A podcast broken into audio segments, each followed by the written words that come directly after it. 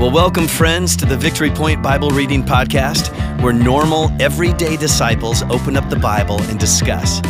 We don't claim to be theologians here, but no one ever said you had to be to read and interpret and apply the Word of God to your life. So thanks so much for joining us today, and here's your host. Well, welcome to Tuesday, September 27. Hopefully, you have enjoyed your September. And maybe if you have a family that's in the school uh, time, you're back into the swing of school things. Um, but we just thank you for taking time out of your schedule to spend a little bit of time with us today to look at probably one of the most um, famous of all biblical um, characters, uh, other than Jesus. Um, we're going to look today at uh, 1 Samuel 16 and 17. So again, if you haven't read that, pause, go and read those two because we're not going to read that whole uh, that whole section to you now. Um, that might put you to sleep if we just read to you for that'd be a long time. But anyways, so pause, read that, um, and then come back and we'll, we'll talk. A little, we're just going to talk about a little section of chapter 17 in a little bit. Um, but before we do that, on Tuesdays, we like to kind of hear from our guests uh, what God's been doing in their lives, their God story, um, or what Jesus has been doing in their lives. Um, so, Dave and Wendy, you would be willing to share a little bit about kind of where you've seen God recently? Yeah. Um, God kind of just keeps showing up as he always does. And um, I think Dave was talking about in our introduction yesterday that we are involved in foster care. Uh, and this current case has been going on for some time now. Um, and I would say that we are definitely in a season of surrender. Okay. Um, that's a word that we just kind of, uh, kind of just hold tightly to because it's what God's asking us to do. Uh, it's hard to. I'm a type A. I like Okay. to plan. Yeah. I like things known. What's going to happen? My calendars, all that stuff. Um, they look nice and pretty. Very true. Yeah. um, and this is a case of we live in these sort of 90 day increments of Okay. review periods that are um, dictated by the court system. Um, And we oftentimes are not privy to information about how the kids' parents are doing. Oh, so sure. Yeah. outside of some visits that they do. But we are just seeing, you know, school started, and we had thought by this time, or you know, last spring, we're like, by the time school comes around, the kids will be back with their mom.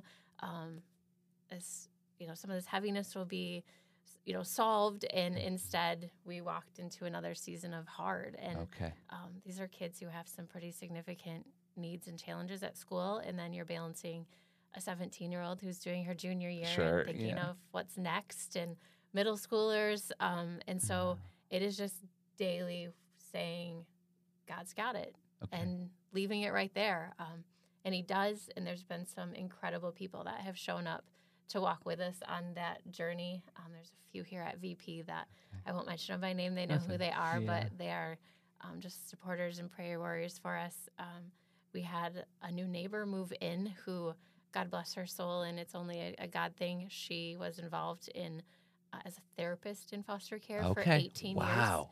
And so after knowing her for two weeks, she offered to take a couple of the kids while we went on vacation. Oh, wow. Um, That's awesome. so just God showing up, Yeah. and we just praise Him and thank Him for that, and uh, know that He will be continually providing, even when we think it seems impossible over the next few months. Yeah. So, Yeah. Yeah. Well, that's cool. I just, as you think about that, that all the things that had to happen just for this person to move in next to you. I mean, Right. it's it's not like instantly someone buys a new house, but so God has been working in her life, um, for long to bring her to your neighborhood, so Yeah. that He could provide for you guys through that, and that's just incredible, you know. And so, I think that's a good testimony for us that you know when we go through hard times and we pray for God, He has a plan. He's going to work things out in His timing, and that's a great tangible example of that. So, thank you so much for being willing to share that with us today. Um, all right, so as I mentioned, we're going to focus in on just part of chapter 17. But just to give you a brief overview, if you haven't done your homework yet and read these two chapters, um, they are very familiar.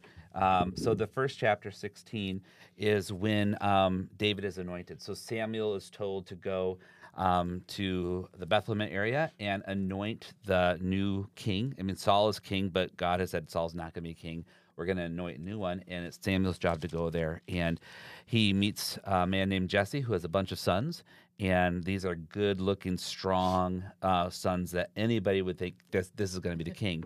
But when um, Samuel went through them, they, he said, "Nope, this is it. Not this one. Not this one." And finally, he ran out of sons. And Samuel said, "Do you have another one?" And Jesse said, "Oh yeah, I got this other son. He's a shepherd, young boy." Samuel said, "Bring him here," and that's who God had picked. Um, that's who. So uh, Samuel anointed uh, David, um, who was a shepherd, and then we move into chapter 17, where um, through different circumstances, because uh, David was a musician and uh, Saul had some crazy things going on um, that the music had to kind of soothe him. Um, I have a family full of musicians, so I like to put a plug in Right. that mu- music soothes the, the savage beast or whatever. But, anyways, um, so David is brought into Saul's um, presence and he's connected there. And then it's time for war. And um, the Israelites are fighting a um, group called the, the Philistines, and they have like the the biggest, baddest warrior around. His name's Goliath. He's over nine feet tall, and he says to all the people, "You know what? Let's. I'll fight one of your men. If I win, then you become our slaves. If you win, we'll become your slaves. But this is like a, a nine foot tall man, and all the Israelites are just scared. And for 40 days, he comes out and taunts them and says, You know, choose a man to fight me. Uh, and nobody does. And then uh, we get David, who's just a young boy, and he is going to bring his brothers who are at the battle some food and some supplies. And he kind of gets wrapped up and, and he hears about Goliath's challenge. And that's where we're going to pick up. So we are um, chapter 17, and I turned to the wrong page. Verse 32 is where we're going to start. So uh, Dave, I think, is going to read that. So Yep. David said to Saul, Let no one lose heart on the account of the Philistine. Philistine. Your servant will go fight him. Saul replied, You are not able to go out against the Philistine and fight him. You are only a boy, and he has been fighting men from your from his youth. But Saul said but David said, Saul, your servant has been keeping your father's sheep. When a when a lion or a bear came and carried off the sheep from the flock, I went after it, struck it, rescued the sheep from its mouth. When it turned on me, I seized it by the hair, struck it, and killed it. Your servant has killed both lion and bear, and this uncircumcised Philistine will be like one of them, because he has defied the army of the living God. The Lord, who delivered me from the paws of the lion and the paws of the bear, will deliver me from the hands of the Philistine. Saul said to David, Go, and the Lord will be with you. Then Saul dressed David in his own tunic, put on a coat of armor on him, and a bronze helmet on his head. David fastened on his sword over the tunic and tried walking around, because he was not used to them. I cannot go in these, he said to Saul, because I am not used to them. So he took them off. Then he took his staff in his hand, chose five smooth stones from the stream, put them in his pouch of his shepherd's bag, and with his sling in hand approached the Phil- Philistine. And if this was a TV show, it'd go to black commercial, and the episode would be over. And it's like, no, what happened? So uh, that's a great cliffhanger. But Are we missing like the the flanogram or whatever they have to head in Sunday school? Oh, yeah, yeah. yeah, I forgot about that. Wow. um, so uh, I won't. We won't spoil the ending for you. Although, again, if you've done your homework and you've read these two chapters, uh, you know. But if not, then you can read that after you're done listening. But so we we see David coming to Saul saying, "I'm gonna I'm gonna fight Goliath for you." So, Dave, what kind of what did that passage tell you about God or who God is? Um, I, I mean, what jumped out obviously is God wants to, or in many situations, uses the underdog. Um, He doesn't need a Goliath. Um, Yeah. He can use a small shepherd boy um, to do his work. And I think that just shows how powerful he is. Yeah, yeah.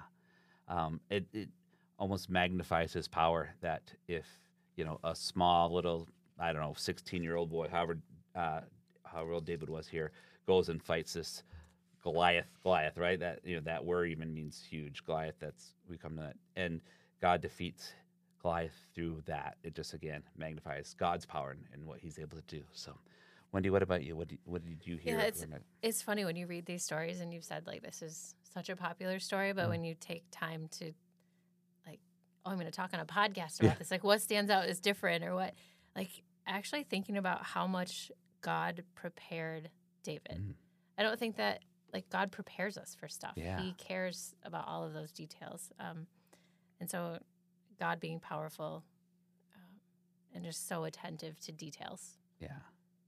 Yeah, that's what kind of jumped at me too. That you know when Saul said no, you can't do this, and David's like, "Pfft, I was attacked by a bear and I killed it with my bare hands, and then I was attacked by a lion, and so I can do this. And but at the time when David was attacked by the bear, like he probably wasn't thinking, okay, I'm going to defeat this bear because someday God's going to need me to defeat. Them. But God knows what's coming, and He prepares us. He allows our current trials to prepare us for bigger things. Um, and so that's just that's a cool thing about who God is, um, and that came out in this passage. So, um, you know, and we, well, I'm getting ahead of myself as far as what the, what it says to us about people. But anything else is, and we think about this passage and what it tells us about God. Anything else that comes to mind? I think that God's the hero Yeah, because David knew it wasn't him who was, yeah, you know, he it wasn't in his power that he was going to go out there and fight without yeah, this armor that he was offered. He knew mm-hmm. that God was in him. So God being the hero. Yeah, yeah. And it's kind of, it, this is not what we read, but as you finish up, it, you know, he talks about that that you know it's through the power of God that I'm going to do it. You know, you are, and he he kind of chastises his own army. He's like he's talking against our God. He's he's not really threatening us. He's basically saying he can defeat God because we're God's representative. So, um, yeah, he has that focus on that. So God is the hero. I like how, how you put that. So, okay, so what about us? What do we learn about us through this? What what spoke to you with that? I think for me, it's that, I mean, there's so much that comes at us and comes at our kids and what you should do and how you should dress. And we try so hard to make ourselves into something Mm. that how many times don't I overlook like what God is actually trying to make me into? Okay, You yeah, know, Goliath, clearly there was some genetics there that made him Mhm. nine feet tall, but right. um, he was made into a warrior. I don't know if he was just seen walking by some, you know, army guy and was like, "You should be a warrior. You're really tall and big." Yeah. But he was made into that. Um, David is actually created by God to be this, and Yeah. we get to kind of choose. Are we gonna are we gonna choose what God created us to be, or are we gonna try to make ourselves into something something else? Okay, yeah. Well, kind of going back to that, what we talked about yesterday, the choice. You know, you can choose to serve God or not, or you can choose in this pa- in this case to be the person God created you to do to be, or you can choose to cower in fear um, as this challenge comes at you. So, yeah, Dave, what about you? What? Uh, what I pulled out of that was, um, as far as the armies, uh, they saw David and as this weak little boy. So, Mhm. kind of as humanity represents uh, society itself, judges by outward appearances. Yeah, Um, no way could he defeat this big nine foot giant. Um, but God can do it. And just in the world today, there's so much of that judgment. And right. I just think that's important to yeah. pay attention to. Yeah, yeah, um, yeah. That that fight, that kind of balance between what the world sees as successful versus what God sees, and and therefore we can doubt the little man like this. You know, um, uh, I think what spoke to me is just that David again, and we mentioned so that he recognized. Um, that God had empowered him in the past, so He'll do it again. He'll be God was faithful before; He'll be faithful again. And um, I think is that he- he also recognized that the other Israelites were were not standing up and mentioned that ago. And so I think for us today, I think it's very easy for us to cower in fear when someone speaks against who God is. You know, and and you know, not that Facebook and you know Twitter and all that, but there's so much you know out there that if you speak up against what you know what you think God wants, then you run the risk of being lambasted in the comments and all that stuff. And so it's the point like I don't want to say anything, right? I want to just be in my own little world and and just we can learn from David that no, you know, God has given us the power to stand up against that.